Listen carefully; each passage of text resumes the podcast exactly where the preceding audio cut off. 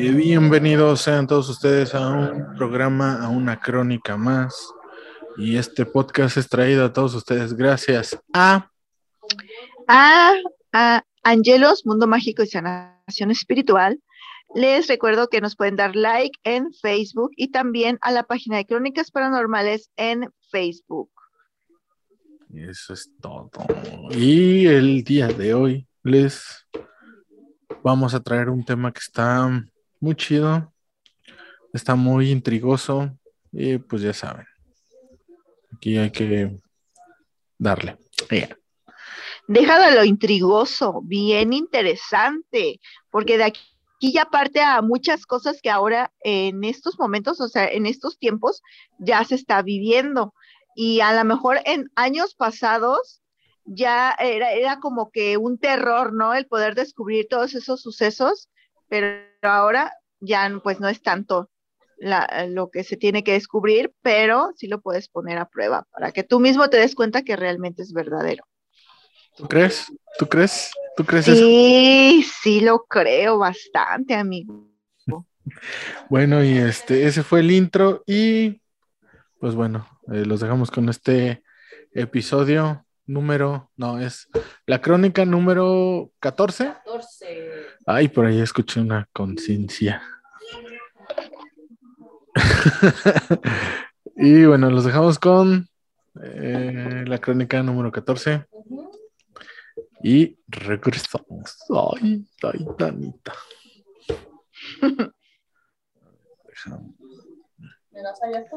¿Dónde están mis líneas? ¿Eh?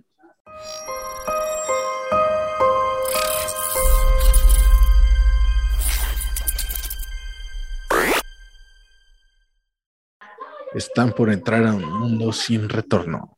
Bienvenidos a Crónicas Paranormales, el podcast donde contamos historias, mitos, leyendas, relatos paranormales y otros misterios sobrenaturales.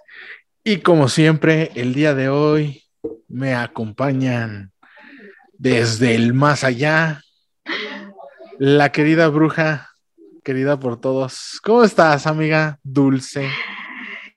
Hola, amigo, pues súper, súper mega bien y vamos por un programa súper exitoso el día de hoy y en serio vamos a aprender muchas cosas del en torno a la energía y en torno a lo paranormal. Siempre es Bienvenidos. Torno, siempre es en torno a lo paranormal, no sé qué opinas. Ah, sí, claro, siempre, siempre, siempre, siempre. Este, pero, ¿qué te iba a decir? Este, hoy, hoy dijiste exitoso. ¿Será porque no están Sandra ni, ni Tere? No, no lo tomen tan personal. Sí, creo que la regué. y también aquí hoy, el día de hoy, nos acompaña. Oye, eh. amigo, es que el éxito es mío. Vamos, carne.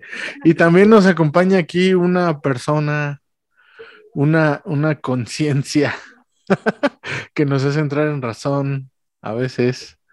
¿Cómo estás, querida conciencia? Hola, hola, muy bien, muy bien. ¿Y ustedes? Bueno, creo que Cetina está muy bien por, estar ahí presente con el estreno de todo. Estrenando todo. Novio y cueva y todo. Okay. Y Tere, pues yo creo que Tere anda bien topada. eh, y Dulce, pues aquí está. Como siempre, al pie del cañón. Al Debe pie de del cañón. Y pues bueno. De la greña, pero al pie del cañón. Ah, ¿Por qué te ves así, amigo? Como medio borroso. Ah, porque es...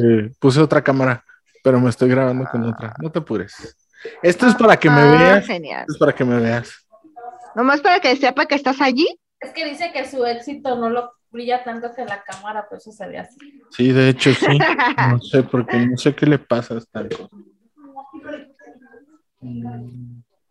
Como que hoy los astros no. Como que desde, como que no quieren que hablemos de este tema. Sí está prendido Por... el micro. ¿Por qué? A ver, habla. Bueno, bueno. Bueno, yo no me escucho.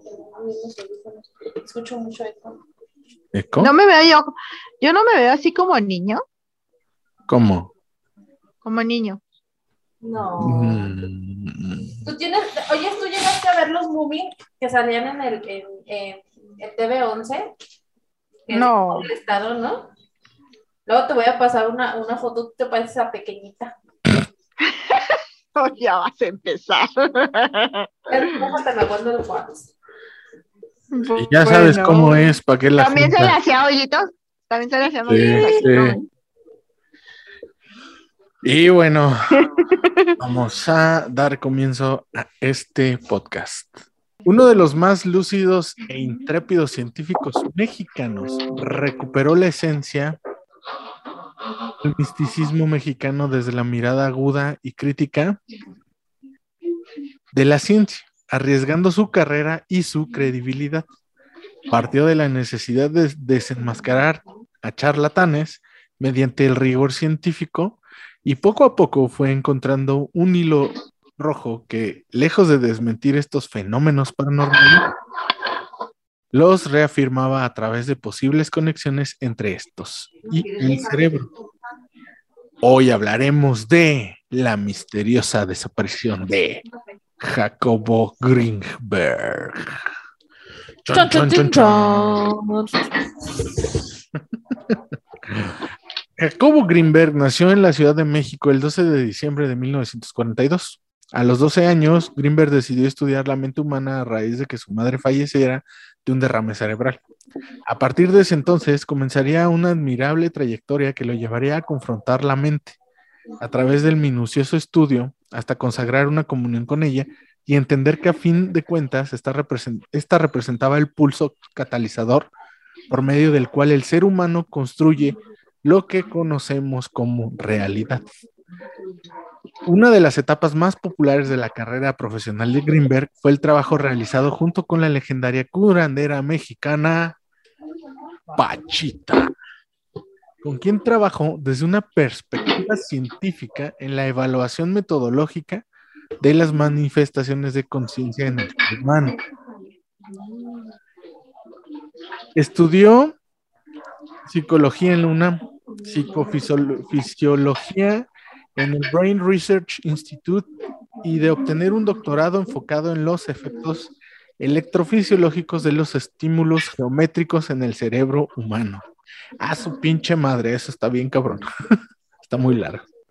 También se dedicó a estudiar el chamanismo mexicano, disciplinas orientales, así como la meditación, astrología y telepatía a través del método científico. Escribió 46 libros acerca de estos temas. Fundó el IMPEC, Instituto Nacional para el Estudio de la Conciencia, y montó un laboratorio en la Universidad de Anáhuac que posteriormente y con la ayuda del CONACYT sería llevado a la UNAM, en donde desarrolló la mayoría, la mayor parte de sus investigaciones y experimentos. Niña, sáquese para allá.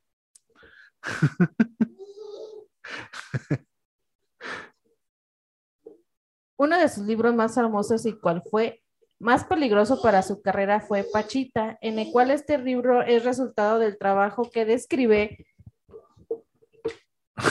Ay, La, la mente se trabó, digo, la conciencia se trabó. que describió, lo cual vio tal como sucedió, sin modificaciones y con toda la veracidad.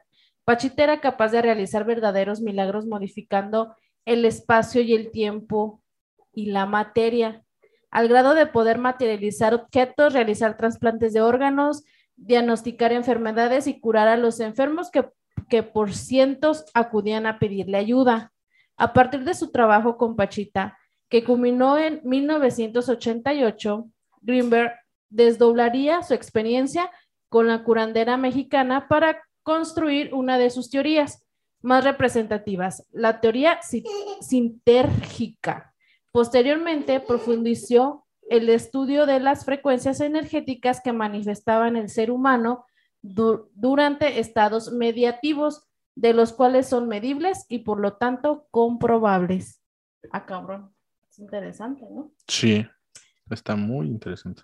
Pero, a ver, Dulce, ¿qué tan creíble o cierto puede ser lo que hacía Pachita? Y puede ser relacionado con lo que hacía Jesús, porque ya ves que pues Jesús decían que curaba enfermos y todo esto. Voy a decir que sí, pero no. Sí, sí, sí, sí. Bueno, sí, todo lo que ha hecho Pachita en todo, eh, bueno, en todo el tiempo que estuvo en existencia, las sanaciones y todo eso, sí es posible. Ahora ya en estos tiempos ya nos podemos dar cuenta que hay muchas personas que sanan por medio de las manos, porque al final todo eso que se nos presenta en nuestro cuerpo vienen siendo eh, acumulaciones energéticas. Hay una técnica que se, que se llama sanación astral. En la sanación astral, comúnmente haces que el paciente te diga cómo siente el dolor o qué es lo que siente, tal cual así que te diga, ¿sabes qué es? Que mi dolor que yo siento es como circular, lo siento pesado, lo siento de este color y de este color, porque al final la mente se va imaginando cómo es que tú sientes ese dolor. Cuando tú le describes a tu, a, la persona que te está haciendo la sanación astral, la persona se va haciendo la idea de cómo es ese dolor que tú tienes o esa acumulación energética. Entonces, él empieza a hacer como que la, la, extracción de esa energía. Pachita ya era una señora que estaba demasiado, demasiado avanzada, que creía realmente en sí misma y que podía lograr muchas cosas. Eh, yo me puse a, a, estudiar, bueno, a escuchar muchas cosas de ella y la verdad, ella hasta hacía cirugías con unos cuchillos tan mugrosos como no se pueden imaginar, pero al final todo lo que ella hacía era sanación. Entonces, yo creo que sí hay una posibilidad de que todo eso se pueda realizar, porque por decir, cuando yo hago sanaciones por medio de Reiki, es increíble que a veces la energía se siente bien materializada. Sientes como que la bola, así como, que la esfera, como si fuera de metal en medio de tus manos y empiezas a depositar la energía.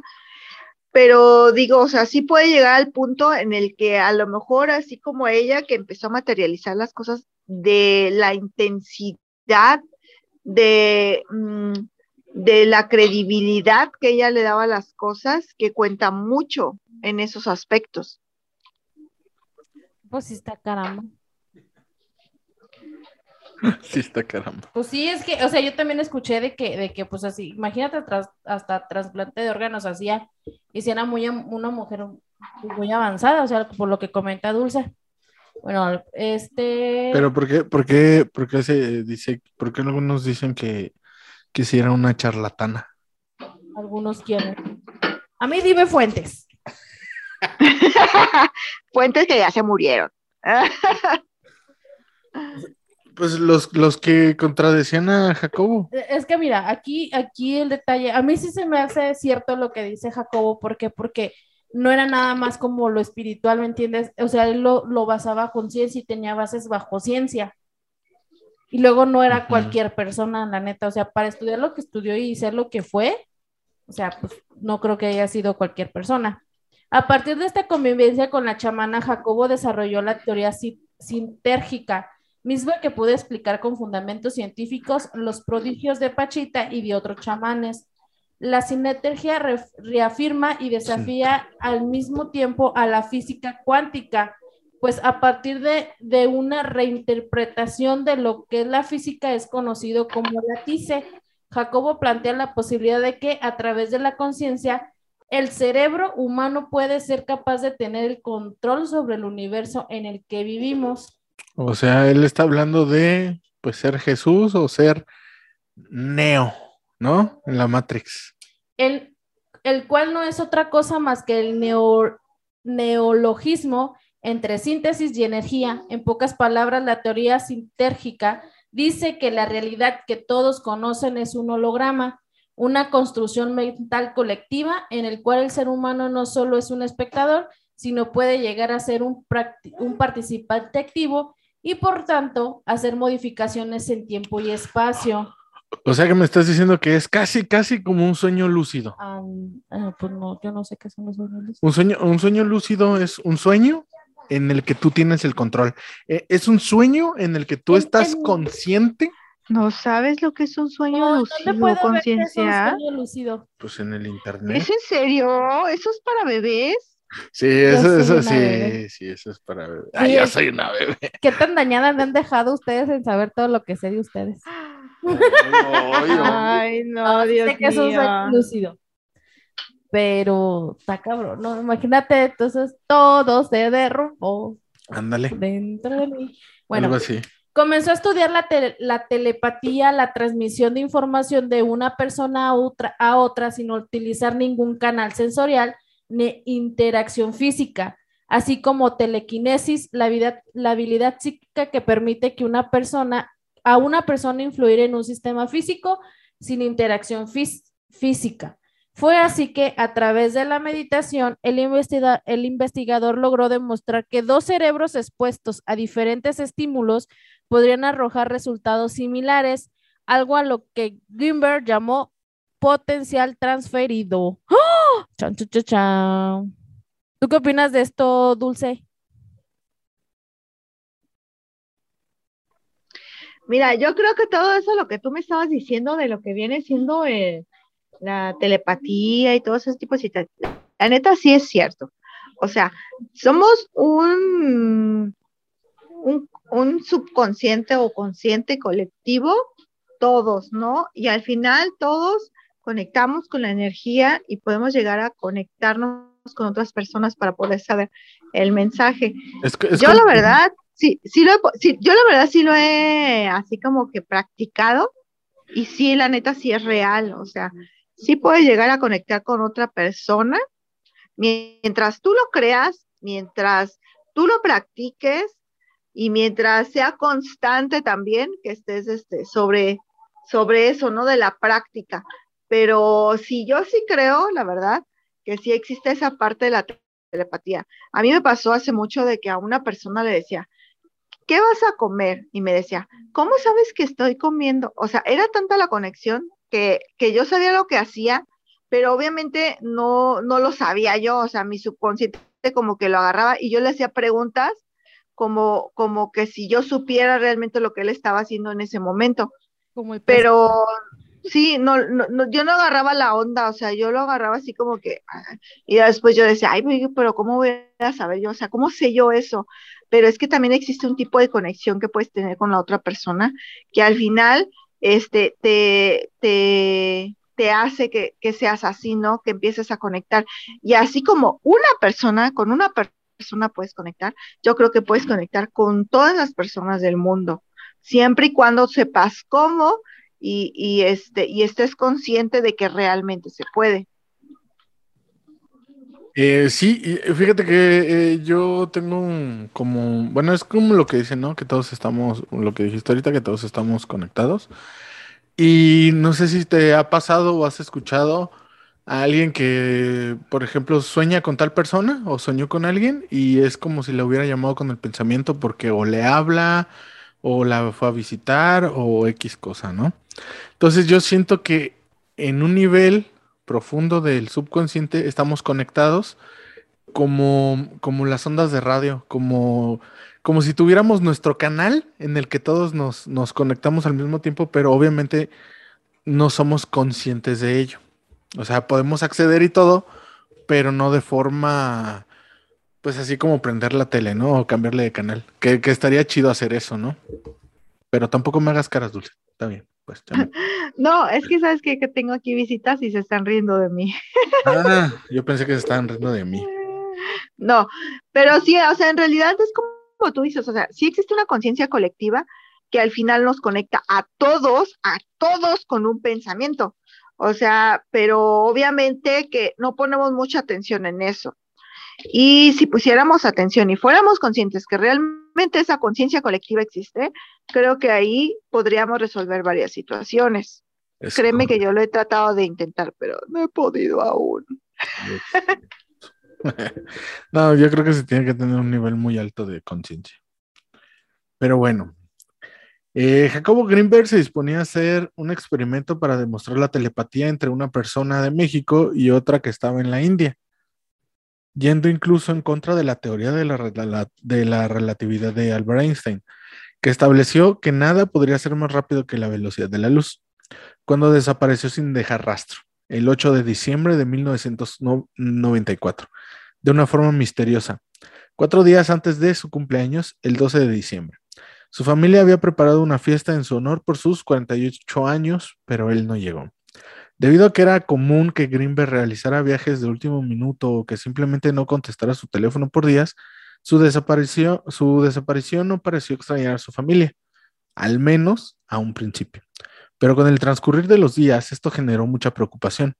Aunque al inicio todo giraba en torno a un crimen pasional, también se vio la posibilidad de que el FBI estaba detrás de su desaparición. Así pasaron los días, meses, años, y la investigación fue culminada sin dar una respuesta exacta a la familia que aún lo recuerda.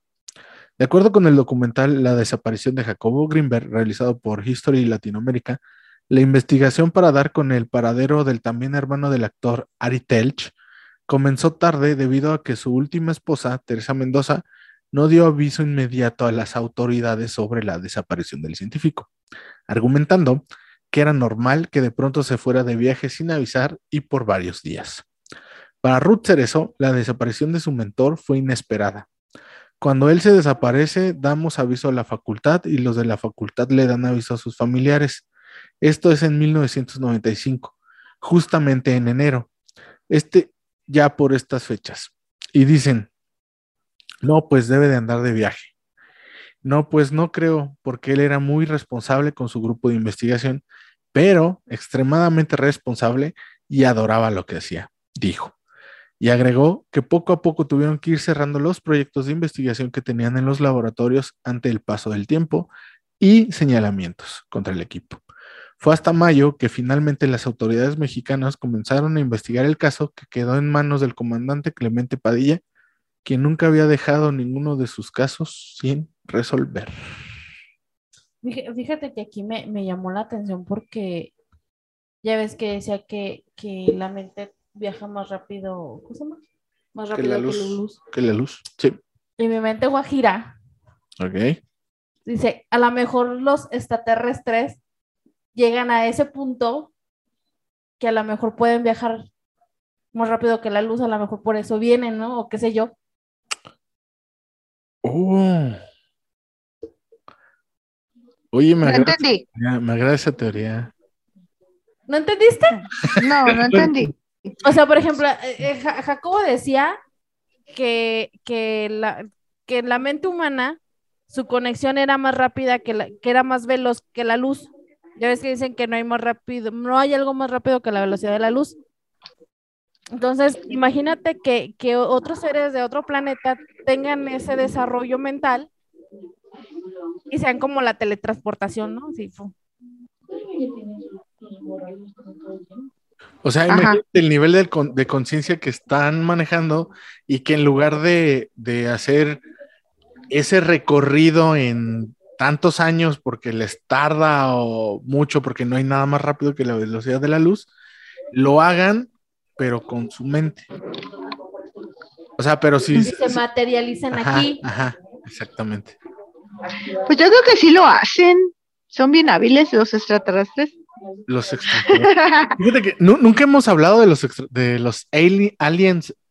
aliens. De los aliens. Aliens. No, es que no, yo no me acuerdo cómo les decía, se me fue. De los verdes. De los verdes. No hemos hablado de, los aliens aquí, ¿verdad? No. Si ustedes en algún momento, eh, o, si los que vean este capítulo o lo, lo, escuchen por ahí, pueden mandarnos un inbox o dejar los comentarios. Fíjate, fíjate, que hablemos de aliens. Porque también es paranormal. Fíjate que les voy a tener una historia y se las voy a contar así bien chido. Hace cuenta que hace años, este, yo tenía una amiga que su hermano estaba en Estados Unidos y su hermano este, vivía en una casa de Estados Unidos, en la parte de atrás, en otra casa. Ya ves que en Estados Unidos se hace cuenta que tienen, su, tienen los patios muy grandes y tienen una casa y luego atrás tienen otra casa o un cuartito. Entonces, esa persona vivía en el cuarto de atrás. Entonces ya era, ya era noche y él este, estaba haciendo pesas. Entonces, de repente, repente empezó a ver que una, una cosa, no, no, no, él no, no sabe cómo definirlo, pero era un hombre que tenía los ojos grandes, una cabeza grande. Haz de cuenta que él describió un alien, pero el alien que él describió, hace cuenta que era muy grande, muy grande, y sus manos eran más largas que sus, que su, eh, sus manos rebasaban, ¿cómo te diré? O sea, eran más largas de lo normal, ¿no? Pasaban las rodillas, sus manos. Entonces, la casa tenía barda, pero la barda era de, ya ves que ya, pues comúnmente tienen bardas de, de hierbas, como de, sí, como de arbustos. Entonces, esa entidad tenía los pies muy largos. Entonces, pasó las hierbas, así, hace cuenta que aquí y pasó en sus pies, así sin batallar, ¿no? Y las, la, eh, los arbustos eran unos arbustos, pues más o menos como de unos 60. Entonces, él estaba haciendo, en ese, en ese entonces él estaba haciendo pesas en, en la noche, porque era el único momento en que podía hacer gimnasio.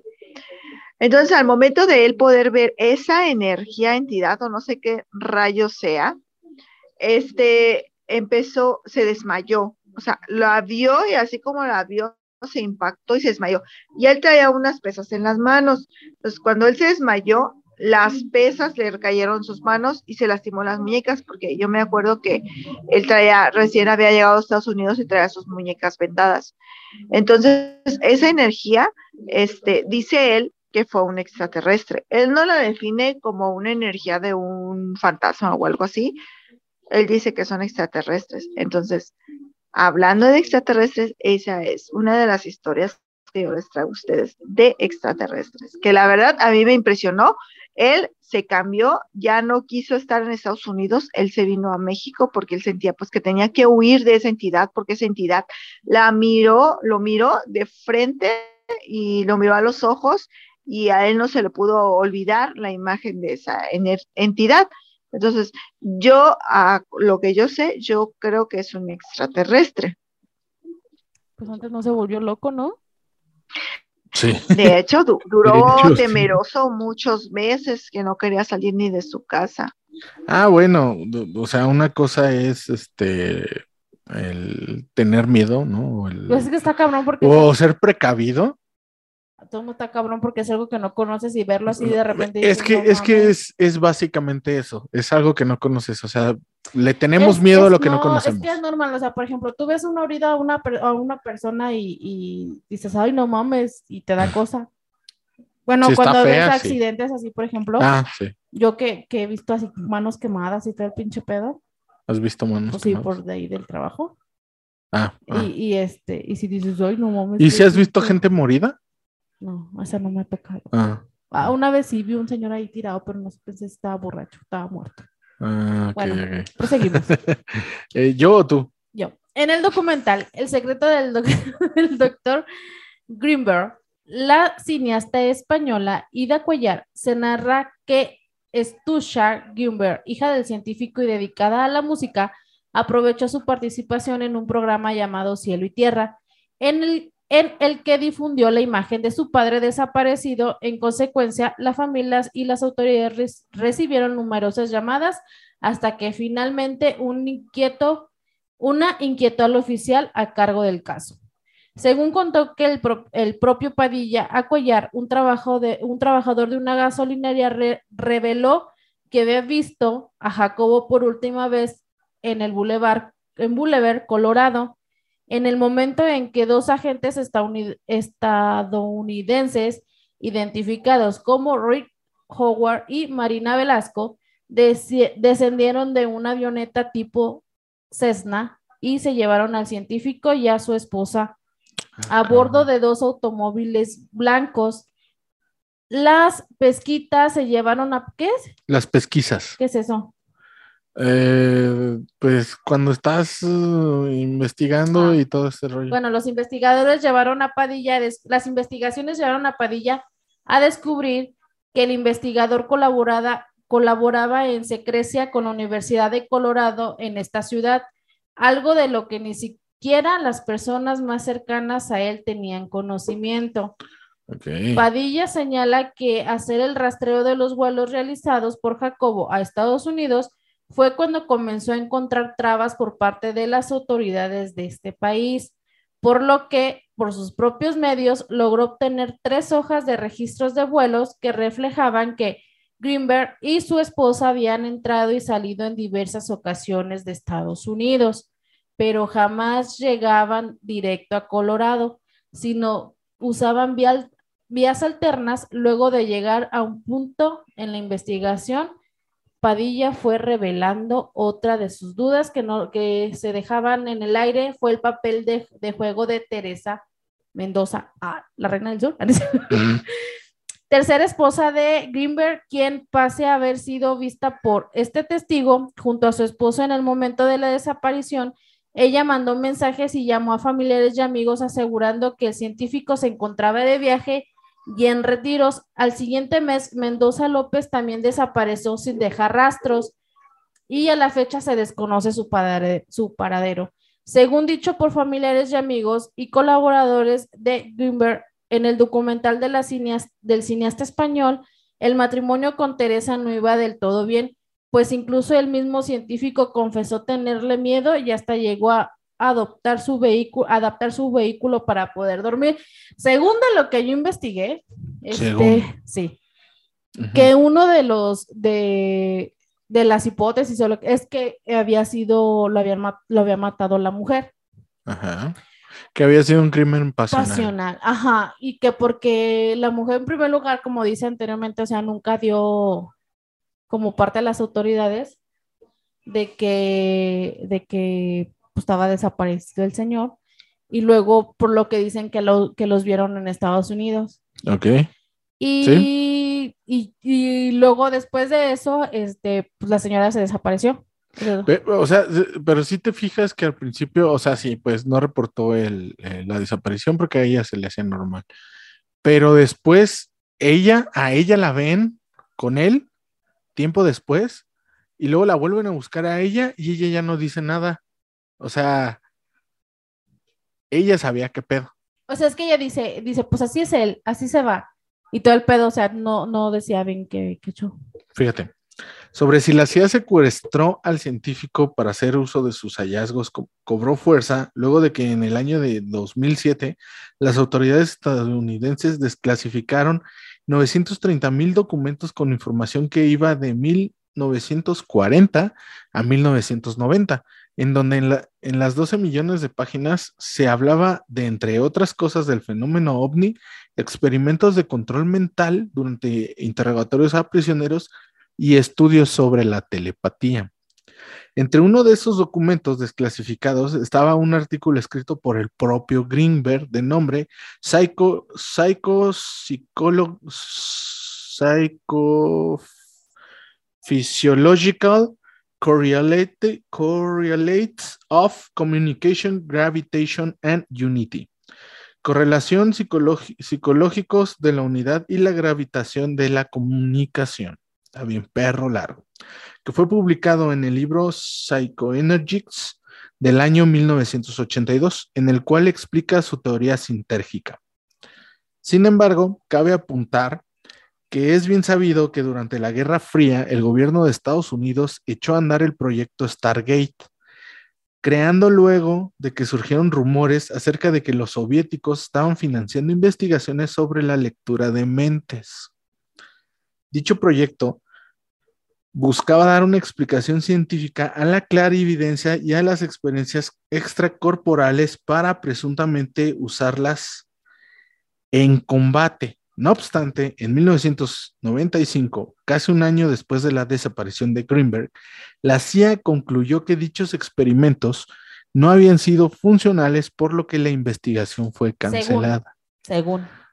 Ah, eh, eh, oficialmente sí, extraoficialmente no. Por eso es el según. Otros familiares de Greenberg han permitido, han permanecido más herméticos, como el famoso actor Ari Telch, quien aseguró en septiembre del 2020 en una entrevista para el programa de televisión Hoy que no sabemos si lo asesinaron, no sabemos si trascendió, no sabemos qué pasó. Aquí está, sin duda alguna. Dijo y añadió que el caso ya no sigue abierto, aunque recalcó que se había que Teresa Mendoza estaba viva y se escondía en Estados Unidos. Desgraciadamente la investigación no siguió. Está cerrada, añadió. Una chamana consultada por el cineasta español también dijo que el científico mexicano sigue vivo, pero no en el mismo espacio-tiempo. A ello se suma que actualmente su nombre no está en los datos del Registro Nacional de Personas Desaparecidas o no localizadas de México. Eso está cabrón. Y, lo que me lleva a mi siguiente pregunta es, aquí a nuestra experta, nuestro, ella es nuestro oráculo. Neta, neta, Dulce, ¿tú qué crees que le pudo haber pasado o qué crees que pudo haber pasado con Jacobo? Ya ves que hace poquito estábamos platicando de eso y yo, yo en lo personal, o sea, es mi opinión, ¿no? O sea, yo creo que todos tenemos opinión diferente, pero yo pienso que lo agarraron a él porque sabía tanto. En ese entonces eran, ¿de qué año estamos hablando? O sea, 1994 era cuando él desapareció. Sí, al finales, a finales en diciembre. O sea, ok. En 1994 eh, no estaba demasiado extenso toda esta información, no había demasiada información sobre esto y creo que él era como, como una pepita de oro, ¿no? Entonces, yo siento que a él lo agarraron para hacer algún tipo de conspiración, para investigar todo lo que él había investigado, todo el conocimiento que él tenía y todo lo que él había vivido, este, lo, lo agarraron a él, lo secuestraron para poder eh, llevar como que ese conocimiento o llevar una alineación de, eso, ¿no? Total. Bueno, ¿por qué no regresó Jacobo? Porque al final él ya sabía, o sea, ya sabía más de lo que él ya sabía. No lo dejaban. A lo mejor, a lo mejor ya eh, en donde llega a estar, no lo sé, FBI, Área 51, donde tú quieras, ahí él vio más cosas y se hizo más consciente de más cosas que a lo mejor el gobierno ya había descubierto. Entonces, por eso yo siento que él no pudo, pudo regresar a la normalidad, ¿no? Yo, yo pregunté yo a, mis oráculos de que si él estaba con vida en estos tiempos o que si él en ese momento lo había matado o había muerto. La respuesta de mi, de mi oráculo fue de que él seguía con vida y de que él no había regresado a su vida normal, porque en realidad él ya sabía más de lo que él sabía, o sea, imagínate, si así él sabía cosas muy importantes, muy grandes que podían desarrollar mucho eh, a los científicos de México, eh, ya él ya sabía más de esa parte, entonces él ya no podía regresar, porque ya si él regresaba, había la posibilidad de que él pudiera divulgar algo que, que, que el mundo ya sabía, ¿no? Y que muchos ya sabían, porque por eso hay muchos científicos, hay muchas personas que están detrás de el Área 51. Yo así lo veo y así mis oráculos me contestaron que hasta el día de hoy, a lo mejor Jacobo ya está muy grande de edad, pero todavía tiene vida. Fíjate.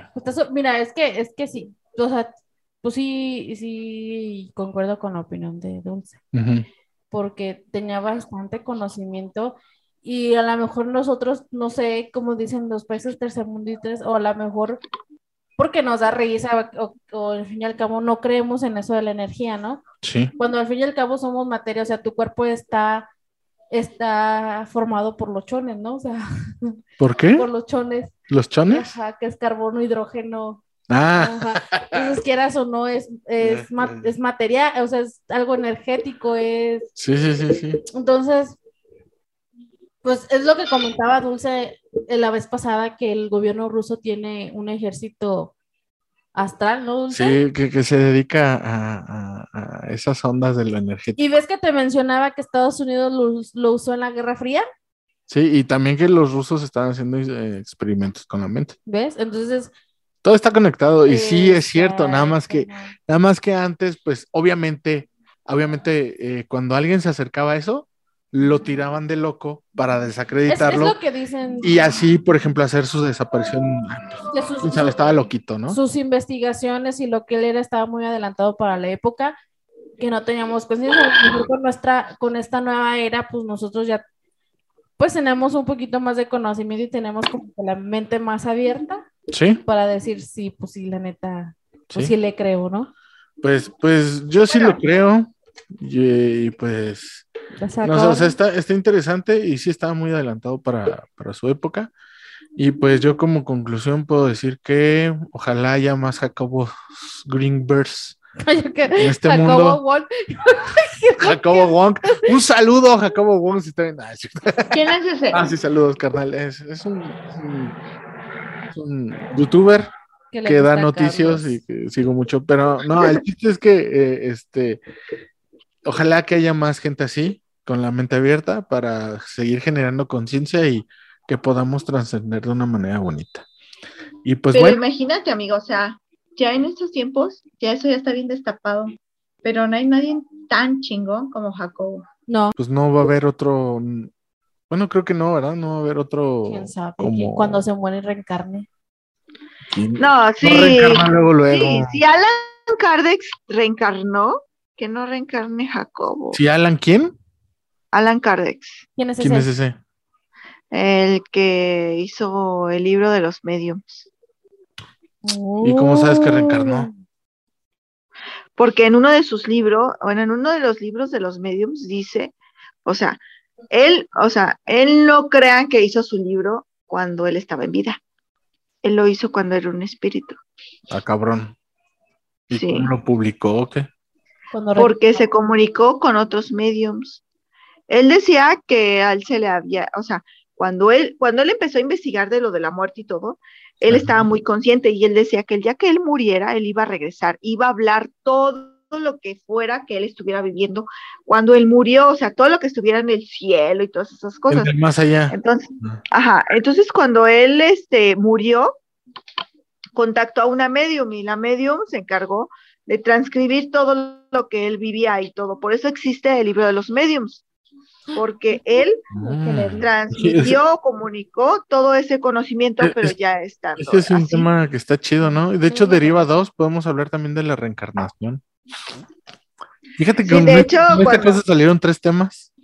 Mm, Fíjate que cuando él decía, él cuando antes de morir decía, yo cuando me muera, yo voy a regresar y voy a esto y voy al otro, y él hacía como, yo soy muy consciente, yo voy a tener una vida y no me voy a ir, y así él decía, ¿no? Pero cuando él murió, él dice que él se le hizo muy difícil, a pesar de tener todo ese conocimiento, de poder reencarnar, porque dicen que hasta mismos amigos de él que ya habían muerto, se lo tuvieron que llevar muy lejos para que él pudiera hacer conciencia de todo lo de la muerte, porque él no podía superar esa parte de la muerte. Entonces, por eso luego a veces uno se siente bien chingón en saber, conocimiento y todo, pero ya cuando estás en la teoría, en la práctica, ya, ya la valió, ya valió. Usted dice que cuando se muera nos a dejar las patas. según. Ah, yo sí, sí, yo sí. Yo sí, yo sí. Yo sí. Y pues bueno, yo creo que esto ha sido todo por la crónica del día de hoy. Este, creo que estuvo chido. Eh, saludos por ahí a Sandra y a Tere, que no nos pudieron acompañar el día de hoy. Y que Dulce se encargó de hacerlo más exitoso. Ah, sí. Y pues bueno, este. Solo quería entrar en tu mente morro para que te sintieras exitoso. No, pues la neta yo pienso que este capítulo es muy padre. Pero hazte más para allá porque no te ves bien. Te ven nada más la nariz. Ay, Oh, mira, oye, soy Mike Wazowski. Ay, Dios mío. Luego, ¿por qué, sí me pasó la dulce traía unas copas de más, ¿eh? No. Pero bueno, este, esperemos que este capítulo les haya gustado y que pues, todos los que todos los anteriores también les hayan gustado y también Denle like, chavos, compartan, háganos ese paro, la neta. Nosotros Y- debemos de ser exitosos. y yo quiero decir algo. ustedes. Eh, acabamos de llegar a los 100 suscriptores, acabamos de rebasar los 100 suscriptores en YouTube y es algo difícil para al- alguien que va empezando porque sí está muy cabrón. Entonces ya nos dieron la oportunidad de poder personalizar nuestra URL del canal. Ya no es una URL genérica como todos los canales, ya ahora sí es www.youtube.com diagonal C diagonal crónicas paranormales. ¡Auch! Entonces, este ya es más fácil que nos, que, que nos ubiquen y pues ahí va poco a poco creciendo. Pues el primero que nada hay que agradecer a las personas que nos siguen. Claro O que sea, sí. la verdad, nosotros lo hacemos no, no, no por el afán de, de- de decir, ay, este. Ay, si yo quiero ser famoso y quiero tener dinero. No, no, no. Creo Yo sí quiero, yo sí quiero. Cuando, cuando empezamos fue porque Por que- hobby. que- por hobby, porque Y por inquietud. por el conocimiento que tiene Dulce en que la gente no diga eso es malo, o sea, en esta vida todo es Exacto. todo es conforme lo lleves, o sea, hay gente buena y hay gente mala. Es como un cuchillo, un cuchillo lo puedes usar para matar a la gente o simplemente para embarrarle a tu bolillo mermelada, o sea, O Nutella. Entonces Mm. Ah. creo que, que- que el principal objetivo era ese darles informar y pues aquí, pues Dulce, que es la que enfría la que la y la que tiene el conocimiento. Así es. Nosotros somos Solo nada un más medio. ratoncillos ahí atrás. de- No, ustedes me ayudan mucho a refrescar la memoria. También, también, también. También la, la refresco orientamos. las mamás de cuando Y tú, tú, tú re- refrescas nuestras mamás cuando no hacemos caso. Ella es la conciencia, es, la, es que nos trae a raya, es la productora y la que se encarga de las investigaciones. Oh, oh, oh. Muajaja. Y pues bueno, este, pues ya, ha sido todo. Nos despedimos. Fue un gusto. Y estén pendientes de Estén la pendiente página. de la página y pues ya saben, se va a estar subiendo contenido Ah, nuevo. y también hay que agradecer a las personas que nos han mandado sus, sus relatos. Ah, sí, sus cierto. crónicas, Estamos preparando algo chido para, ya para tenemos eso. ahí unas. Ya No se nos olvidan, varios. pero hay que prepararlas. Hay que darle sí, su tiempo a cada cosa. Y pues bueno, esto ha sido todo por la crónica de hoy. Y pues nos vamos. Adiós, Dulcinea, la pequeña, ¿o ¿cómo? La, La pe- pequeñita. la pequeñita. Ah. Nos vemos. Esa está fea. Luego voy a poner una imagen para que vea la gente por qué me dicen pequeñita. No está fea. En los memes. Voy a poner Ah, un video sí. porque aparte tiene, es bien, bien ruda. Dices que es pequeñita. Así Dice que es pequeñita. ¿En dónde sale? en los Moomin. Es que, tú- es, que, es que tú no, tú Te no voy a mandar tierna. un video, un video de los Moomin para que la veas. Bueno. No te preocupes, chula. Yo lo busco ahorita. Ahora. ay, ay, ay, ya vámonos. Adiós. Ah. Adiós. Bye. Adiós.